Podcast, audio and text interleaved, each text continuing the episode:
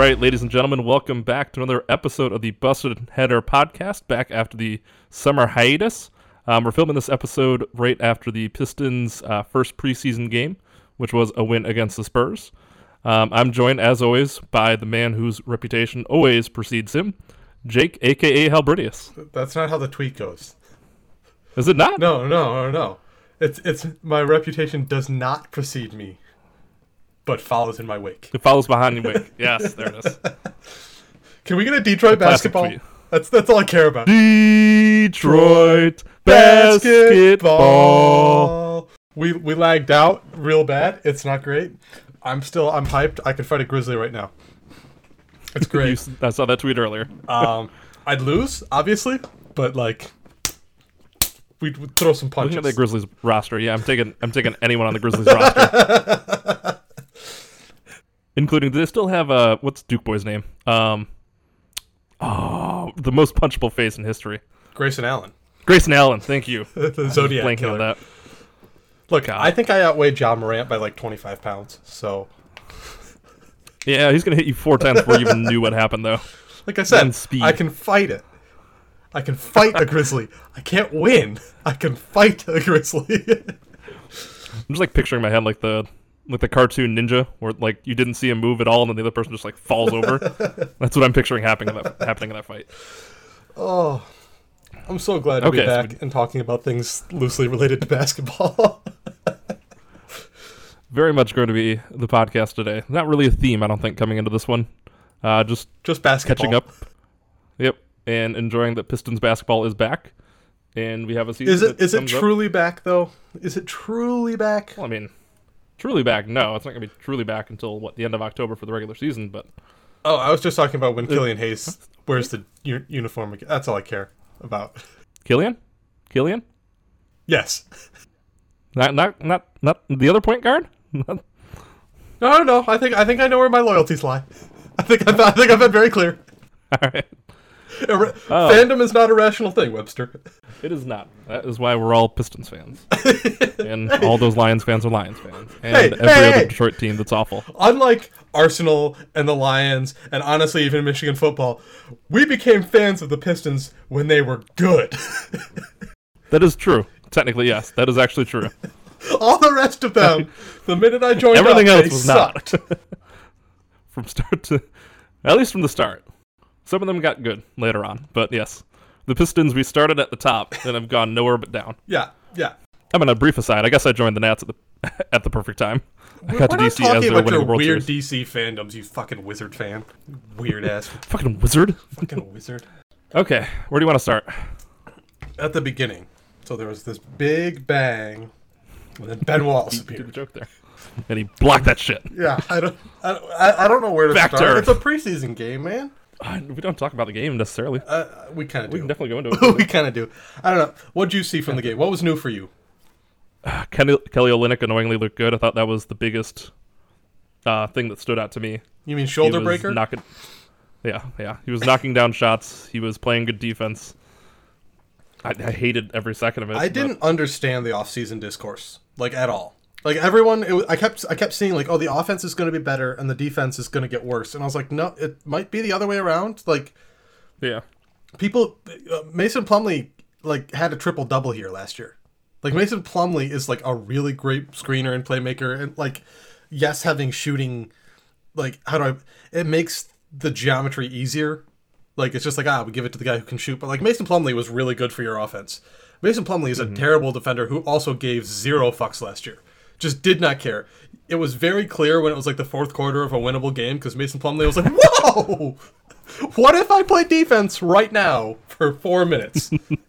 and uh, and it was never really the best result either from that. I mean, he when he wants to be a defender, he can be like a C plus, B minus defender. Like he can be an okay average defender. Kelly Olynyk definitely like tries hard.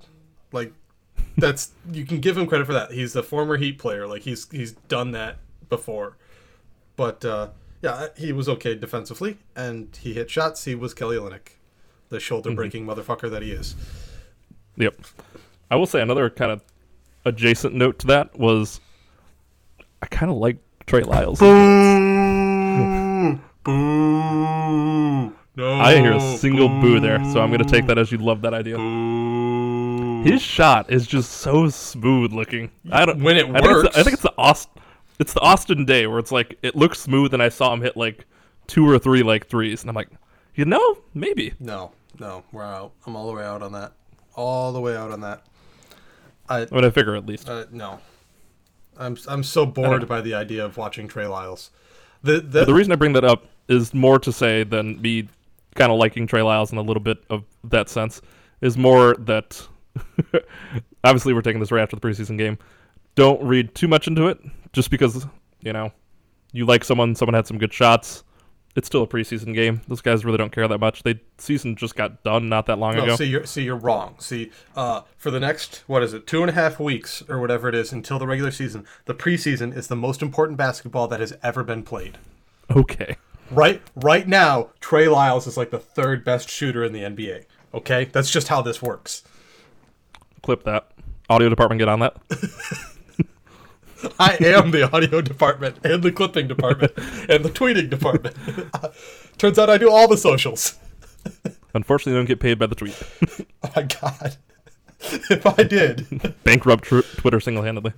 Uh, um, that bench unit is going to be so boring this year. Yeah. Like, it's just so boring. Watching Kelly Olynyk and, like, Kojo and Lyles and whichever the wings is coming off the... is going to just suck the soul out of me. I don't... Like, especially if they just let Kojo run everything and they don't give Hami the ball. Like, at least if I get Hami experiments, I'll be fine. But otherwise, my God. Yeah. Except for the occasional, like, Hami transition dunk. Well, and they're gonna play it's gonna be- because Kojo does not play fast ever. so like, yeah, it- it's gonna that bench is gonna be boring. Mm-hmm. Good, probably. Like they'll be a solid bench, but boring. Yeah. I mean, it's a team of, like, a bench unit of veterans, Yeah. which is, They're all like thirty-two. I mean, I would expect nothing less from, you know, the Pistons to pair, like, a really young starting lineup with a very experienced bench. Uh, do you think any of those bench guys you named will have a chance to get some run with the starters? Do you think it's going to be the kind of baby group of, like, Cade, Killian, like, Sadiq, Isaiah Stewart, and Jerami? Uh, Kelly Olynyk I guess, would make a yeah, lot of sense. Olynyk Like, is going to be the one. I I think he makes more sense starting. Um, for the purposes of Cade than anyone else, but uh, I still prefer a more traditional big next to, to Killian. Um, and I don't know if we've talked about this before. I've, I know I've tweeted about it before, but basically, just when you have a, a point guard that likes to like probe and get into the lane, having somebody who who is more of a threat at the rim and who is a better screener just like really helps that. Kelly's not bad, but you know I definitely thought Mason Plumlee was a major advantage there. So yeah. I think Stewart's probably a little better. He knows he's uh, really good at um, like spacing in the pick and roll, but he doesn't have the same explosiveness over like the the last five feet, last three yards or whatever it is to catch lobs and whatever. But it'll be fine. It'll be fine. Yeah. Yeah. Do you think Isaiah Stewart didn't have, I would say, the best game, but I feel like they were using him a little bit differently in that. They seem like they want to kind of move him around a bit more offensively. He made a three. He looked pretty comfortable back behind the line. I Do you think we're gonna? I mean, he banked in a compared to last. He, he he. It was a bad I was thinking of someone else. shot Maybe I was thinking of someone else who made a three that I liked. Maybe it was more Trey Lyles. I just got Trey Lyles in the brain. because uh, uh, St- Stu's got some mechanical things he'll have to work out. It's it's uh, it's a step in the right, dir- but like he's got the thing that a lot of big men get, where they they start shooting twelve footers, where they shoot really high above their head, and what happens is there's no um y- you don't get great range control when you do that just because you're you're doing it all with like a flick of the wrist at the end. And he also he his elbow is very acute. He he loads it like behind his head a bit. Um and so just overall there's a lot of arm in his shot and it's just going to cause a lot of inconsistencies until they get that worked out i don't think he's going to be shooting a high percentage this year I, I think he'll get Yeah. a decent volume. They like at the end of last year, they very clearly were like, "Hey, go shoot the, the rock, go put shots up." Uh, I wouldn't be surprised if that's the case this year, but I don't I don't see him being more than like thirty two percent. Yeah. Uh, kind of with the kind of with the shooting angle.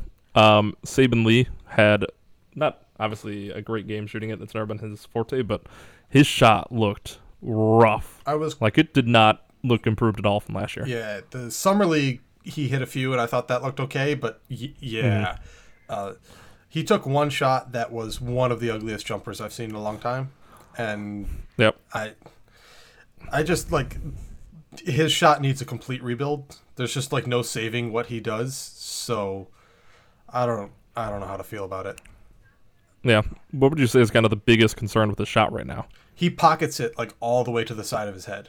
Like it com- it comes up over his shoulder and he like m- like uh shot put. Like he sh- he's like shot putting it before he lo- launches and it's all in the arm. The, you know and what you want to do is you want your arm to be at a right angle, you want your elbow to be um or you want like your bicep to be perpendicular with the floor so that when you jump you're driving all that force straight up your forearm into the ball. And then as you extend it just it's just a very natural arc. And then you're controlling all the power with uh with your torso and with your legs and you're controlling the aim with your arm. Anytime you're controlling power with your arm you don't have any consistency. You're going to end up with a weird release.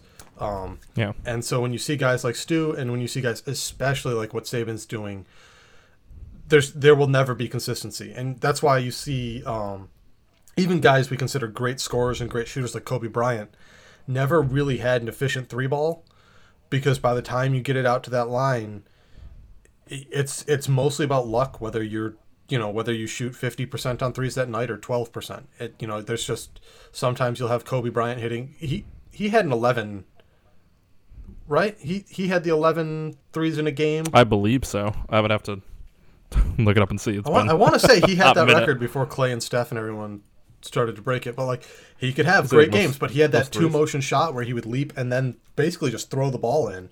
And then post fades and stuff, it works great. And then three point shots, sometimes you have horrible shooting nights, and that's why he was like a career average thirty four percent, something like that. And that's just you know that's just how the cookie crumbles in that regard. How, For the record, uh, Kobe had the record with 12 twelve. Until it was broken in 2005 before the Steph and Clay by Donyell Marshall, who tied it with 12. Yeah, who, who tied it with twelve? Yeah, I knew I knew it was it, it was him and Donyell, and then Steph and Clay broke it. Donyell Marshall is a name I have not heard of or thought of or remembered as a person in years. Yeah, yeah. Okay. I I, right. I thought Sadiq Bey looked pretty good tonight. I don't know about you. I he did. He's- he, he kind of go ahead. he kind of extended. I feel like where he was looking, uh, like during the, the summer league, where he looked extremely comfortable with the ball. He looked like he was ready to kind of take that you know sophomore leap forward.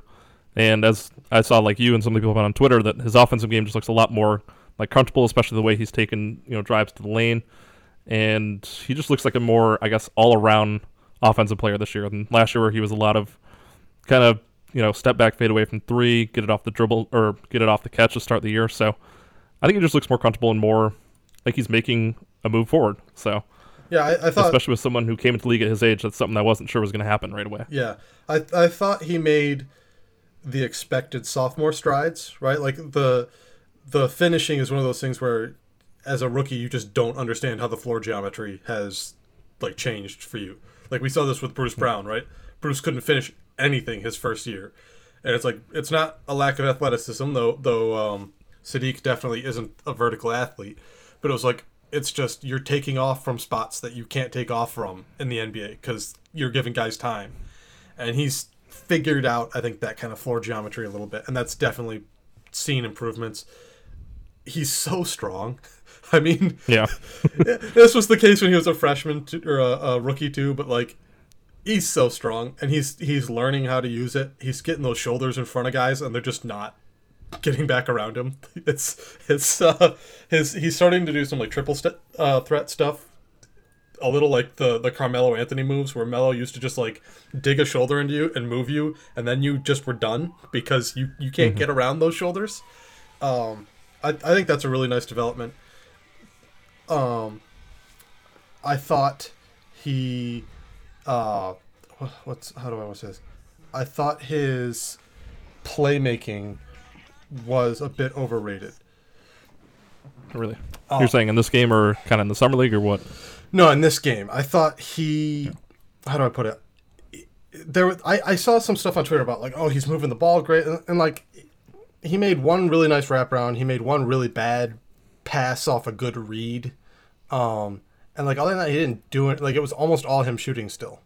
So, all right, that I'm I'm okay with that. But like the leap for him into stardom, the leap for him into being great is playmaking. I don't think we saw it. We did see him be a lot more patient and poised. I think, um, as you said, he's just a lot more comfortable with the ball in his hands.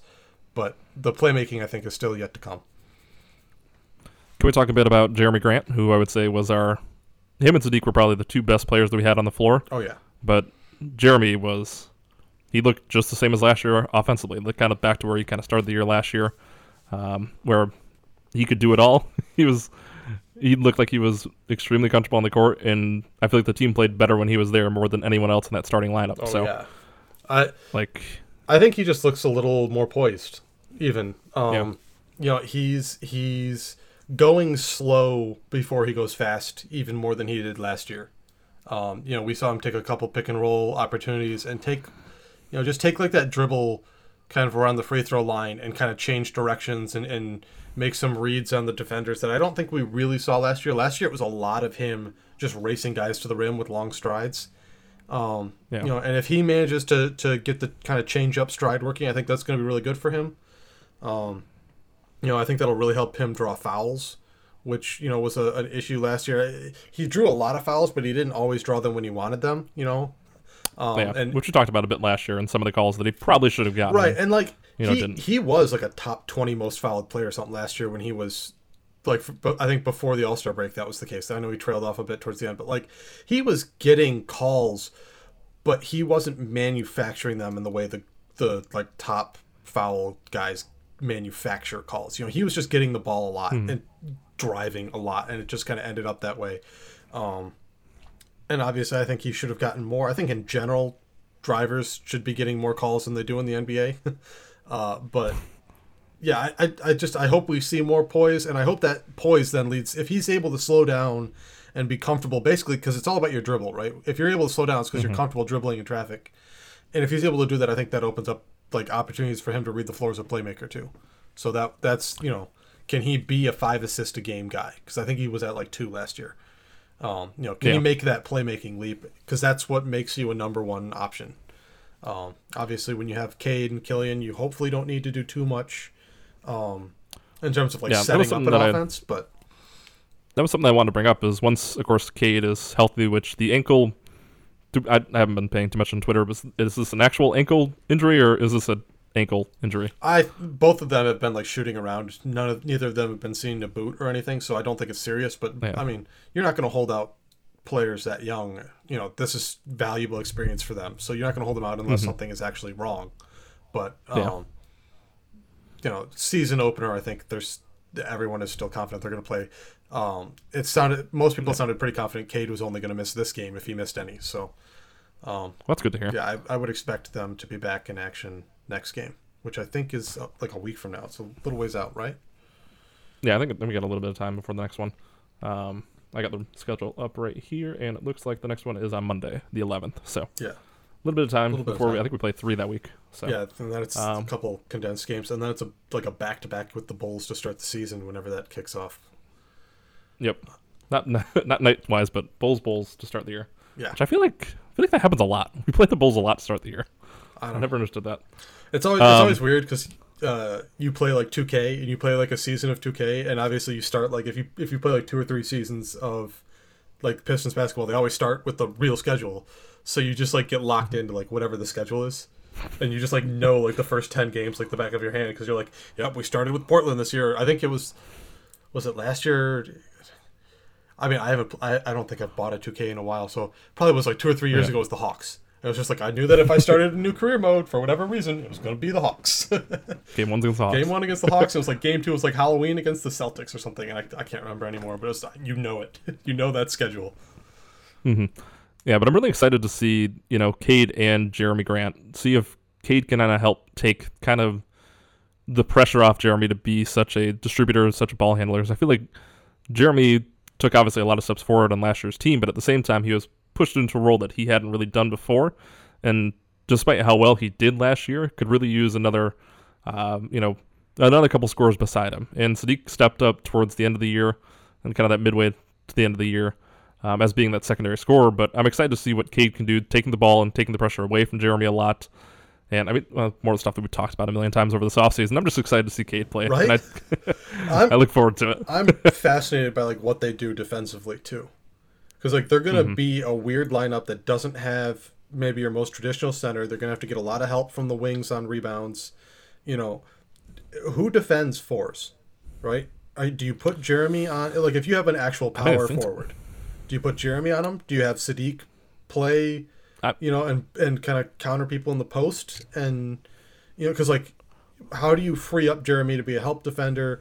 You know, Cade isn't great coming around screens, but he's a great off-ball like roaming defender. You know, you obviously you want Killian Hayes to be like on people and trailing people around. Just like a really fascinating question of how all these guys mesh together because it's not, um, it's not like say the Sixers or the Celtics where you have like all these powerful wings that you can just put on anybody, right? Like there, there's definitely some. Um, this is going to be a team that's really good, I think, at closing down space, uh, especially with that like predicted starting lineup. And, um, but I don't know if it's going to be like great at defending like the post. I don't know how we're going to rebound, and so there's just going to be a lot of questions about how all that works. I mean, post defense in today's NBA isn't the biggest worry, but You say feel like- that, but like there's a Joel Embiid, and there's a there's a well, there, Nikola there's Jokic, centers, and there's a Jonas forwards. Valanciunas, and there, you know, like there's a whole lot of these guys that are still definite post threats. And I mean, you bring up the concern about you know who's Jerami going to guard at the four if we play a real power forward. I don't think there's many like true power forwards are going to play, but when we play them, I think he'd be the one. I'm not I'm not worried You're not about um well, and I'm not worried about That's him defending like post up so much as like what does he do if he's got to get like even someone like a Paul Millsap or a Jeff Green, like these guys typically have pushed him around on the boards. Right? Like Yeah. these guys are guys that box it like how do you correct that? Cuz that's something you have to as a coach you have to think about your matchups and your spacing and who rotates where in order to get rebounds, right? You know, we're going to switch True, yeah. um, you know, you you know who, if you've got two guys on one wing, you know, do you switch to get a specific player as the low man to come in for the rebound? You know, do you let Jerami run out in transition and switch Sadiq in to rebound? I, I don't know, I mean, I that's a, even even like a Killian and like Cade, they're both you know capable rebounders at the guard position. oh yeah, So I think, I mean, we'll see what Casey decides to do. I would not be opposed to having those two kind of crash if they're in the area to get the rebound, start the break, have Jerami already down the floor. So I mean, that's what I would say would be the you know ideal uh, scenario. But I think Isaiah Stewart is still a very good rebounder. I think he's kind of, I think you're underrating him in that regard. I'm not. Obviously, I'm not there's under- more of a team like, defense going to come around it. But We've seen we saw it with Andre Drummond, right? Andre Drummond is like one of the greatest rebounders in the history of basketball, and he could barely keep the Pistons as like an average rebounding team because they just let him do it. And if he didn't get the rebound, nobody got a rebound, right? I think this is a it's a hard comparison between that because I feel like that Pistons team of old was, I mean Reggie was a pretty good rebounder, but they weren't I would say a all around as good a rebounding team as the kind of the even, talent we even have when there you had currently. like a Morris brother in there, I, we weren't great at it, and and it wasn't it wasn't because the players were bad rebounders. It's because they were like, well, Dre will get it, and so that's the thing. You have to have these people who are dedicated, coming in and, and rebounding. Right? If Isaiah Stewart's great True. at boxing out, he's an okay rebounder when it comes to like leaping for boards. You know, that's not really his strength. His strength. I mean, is sleeping is not a specialty, but he's good at he's good at like anticipating where the ball's going to be in there. he can he can do this like. Steven Adams stuff, right? Where he, he roots somebody out and then your guard comes in and gets the ball. And it's, just, it's a question of how does this work? Because I think you and I, and I know a lot of other Pistons fans, want to see this team run, right? We Yeah, want to see a transition 100%. game. We want to see these guys make quick decisions in transition, and that all starts with how do you get this team to secure rebounds at a high level and break, and do that while Dwane Casey is your coach. Because Dwane Casey hates running. That's, but- that's the thing. But like, how how do you do that? And the Pistons have a weird tool set where I think they have a lot of guys who are great in transition, but not a lot of guys who are great at starting transition. I mean, I get I get what you're saying with that, and that there's not kind of the cohesive rebounding necessarily that we've seen so far. But at the same side, I think in today's NBA, there's not as much focus on going for offensive rebounds, and I think you're just overthinking it too much on that. Isaiah Stewart's going to It's come have back a little box bit out from where it on the was five years ago.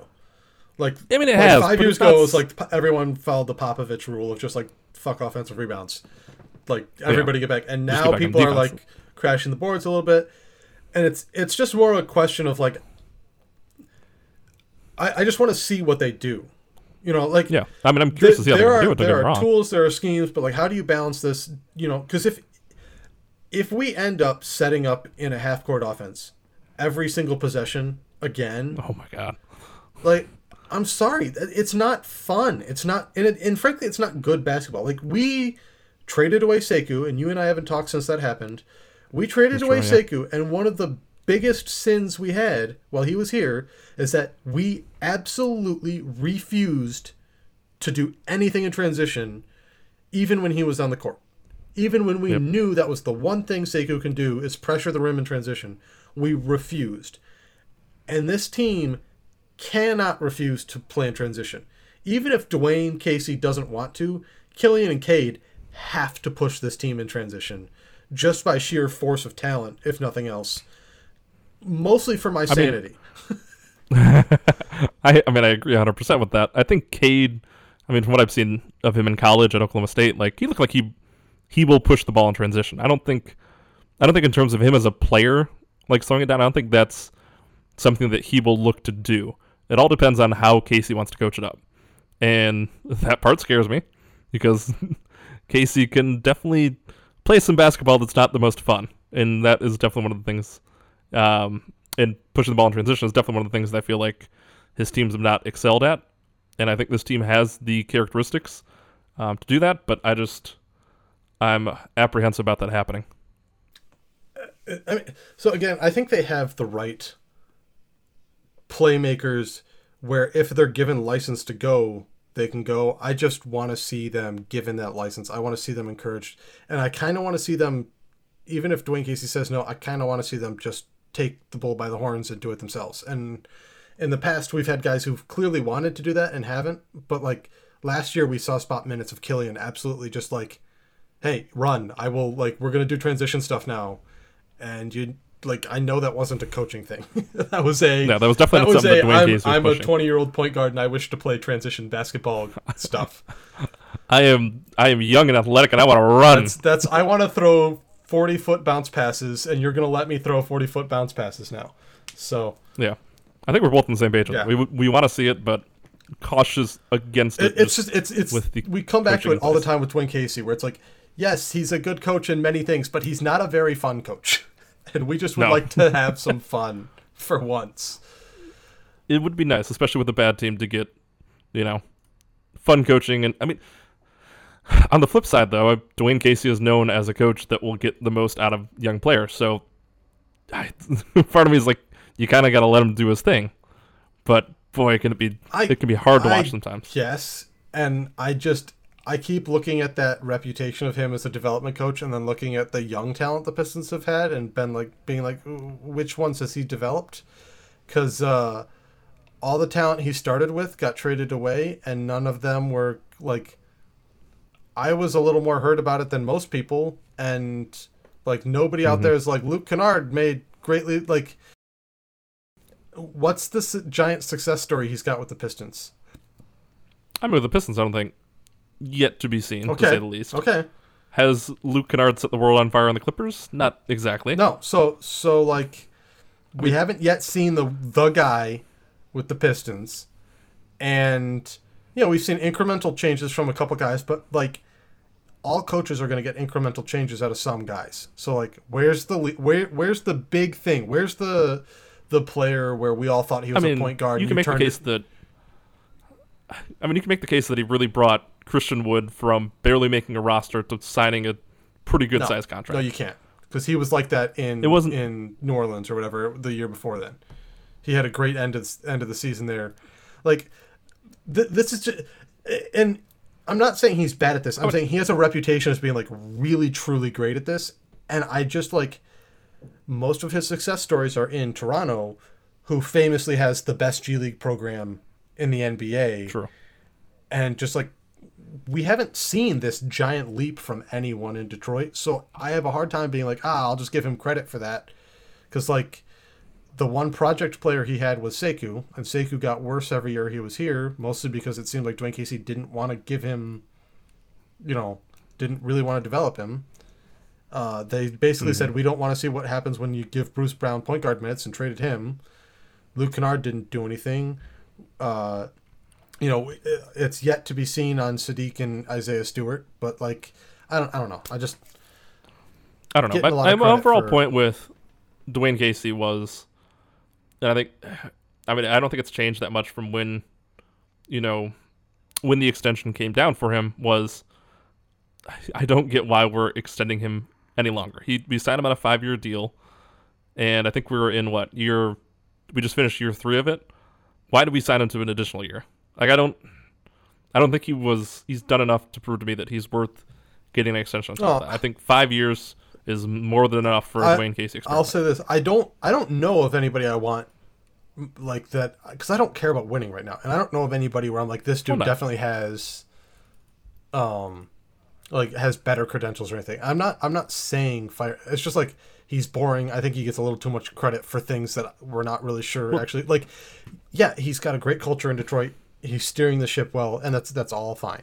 I think they gave him an extension mostly for the security of it, because like if you have to fire him to get the guy because you need to get the guy, then you can do it. And what you don't want to do is have a coach run his contract out and then leave you having to find a new guy unprepared. I don't think there would ever be the case though with Dwane Casey. I don't think he was. Uh, there are very few things I think he could have done during that five-year deal, or at least where we were at with it, that would lead to him leaving to go to another another position, especially at his age. Like I think it's kind of expected no, this is going to be the last. But that's I, I think it's just like you give him another year because you're not ready to do anything else yet, and you just want to have this like if you're working. Well, I'm not saying I'm not saying fire him. I'm not saying. no, I'm I, saying I I get that. I'm just, I'm just saying contract. like, well, let's see one more year because he was on for two more years. yeah. That was think, that was my biggest argument. I think that you what you want to make sure is that all your players, most notably your first round pick, all are confident that their coach is going to be there for two or three years. Like nobody wants to think, oh my god, what happens at you know, like if it's your sophomore year and you're Cade Cunningham and you know for sure that your coach is gone at the end of the year, that's just kind of a weird feeling. Because I think we're all pretty I mean- confident that he's gone whenever this deal is up. Just because like he's probably retiring, right? Like Yeah, whenever I mean, whenever this probably- contract is yeah. done, he's probably retired. So I, I understand that part of it. I, I think it's just like don't know, I- I get what stability. you're saying about wanting like stability wanting has an incredible amount of value. And But you also you also don't want to have a coach in Cade's position who's going to be here and signed to three years, and that's most of your rookie contract. Like I don't think not if he's a bad you're coach. I, I don't think either one of us thinks he's a bad coach, just a boring coach. And I think both of us want something different when it's time when it's go time. But I don't think either one of us thinks it's go time for three years. no, you know. no. So I mean, I agree with think- that. I just- I think we're, I think it's all just fine. Yeah, And right, and right now, Just- I don't think there's anybody out there on the market where I'm like, oh my god, I can't believe we're missing the window to sign. You know, whoever. it's just it's just little nitpicky things that I always I feel like I always feel like with this Pistons team and this just let the kids run. with this Just let the kids run. That's all we it's like care just about. little nitpicky things where I'm like I don't get the point. I don't know. I don't get the point of keeping him on, signing him for an extra year, and extending his contract to three years or something like that. When in the first three years he hasn't really shown much of improvement. No. And I don't know. That, that could be a very long, drawn out topic to go on. So, and I'm sure we bored enough people as it is, So mm-hmm. All right. Any last minute thoughts? I want to see Cade Cunningham play in a Pistons jersey Hopefully in- by the next time the- we pod, it'll, it'll in the little happen. Caesars Arena with oh, a full oh, crowd. That new floor. Yes. That that Yes. was what I forgot to talk about. We Ah. we finally have a piece of branding that doesn't suck. It took like 15 years, but we have a piece of I- branding that doesn't suck. It's great. I love that court. I'm I'm not the biggest fan of the blue, but I just the actual planks love that. I love, that. the blue.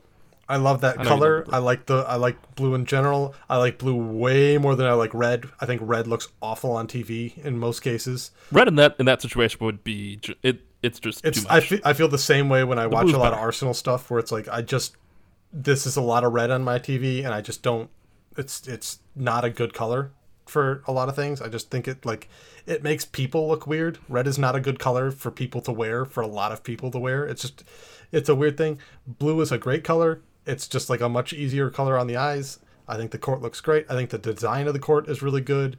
Uh, like the little the basketball with the D up, just like that's a, an integration of your new branding that just works in a great way. We haven't seen that kind of integration of your branding in years. Uh, we're getting lots of hints that Teal is coming back at some point. You know, we're getting lots of hints that there will be a rebrand. Uh, you just got the number one pick. You're launching a new era. It's just kind of all time. Having a new court that's like very obviously like not what the old court was. Like this wasn't just a tweak. You know, this wasn't like, oh, we're just gonna tweak the color values and you know we're gonna make the key blue instead. Like no, this was a, a total redesign and it looks really good. And Yes. it's really promising. I agree completely. Pistons having good, one minor, one small bit of good branding. It's nice to see after all these years. I still don't have. I still have yet to see a. Pistons hat that I want to wear, or pi piece of like Pistons like, uh, like a sweatshirt or anything that I really am interested in. Yeah, I, you're wearing something and it makes me think you're like you participated in summer league. Good job. Like that's. it looks like a summer Yeah. league warm up. I'm sorry. It's just I, it's all boring to me. But that's uh, we're getting there. We're baby steps. But any baby step forward is good because we've been taking some big steps backwards recently. Yes, hundred percent. But between that take what and, we the- can get in and that between that and the the red uh, jerseys from last year, it's like yes, two things I like the the Motor City jerseys, two things that were ones. not terrible. Baby steps. Baby, Baby, steps. steps. I still need to get one of those. I need to get myself a Killian Hayes Motor City kit. we'll fi- We we'll, both need to we'll figure jerseys. out what uh, what kind of Cade Cunningham jersey I get when they when they come up with something new. You're gonna wait on that? We'll wait on that one. He'll be here for a little bit. All right, sounds good. Let's see. Hopefully back with a pod sometime in the near future. I don't know if we're going to be weekly or not. Getting you on a schedule is not easy. but Putting me on a schedule is rough right now. so, sometime maybe once in the next two weeks. Bi weekly is probably a good goal. Like once every 10 days would be a great average. We'll try. We'll see what we can do, and hopefully get in a groove like we were last year. Yeah. I know this has probably been rough to anyone listening. Nobody can listen. There We hasn't salute you any for sticking through if you made it this far. I'm saying in this podcast itself. Oh, well, I did great. Yeah, of course. We'll see everybody next time. Goodbye. hey guys.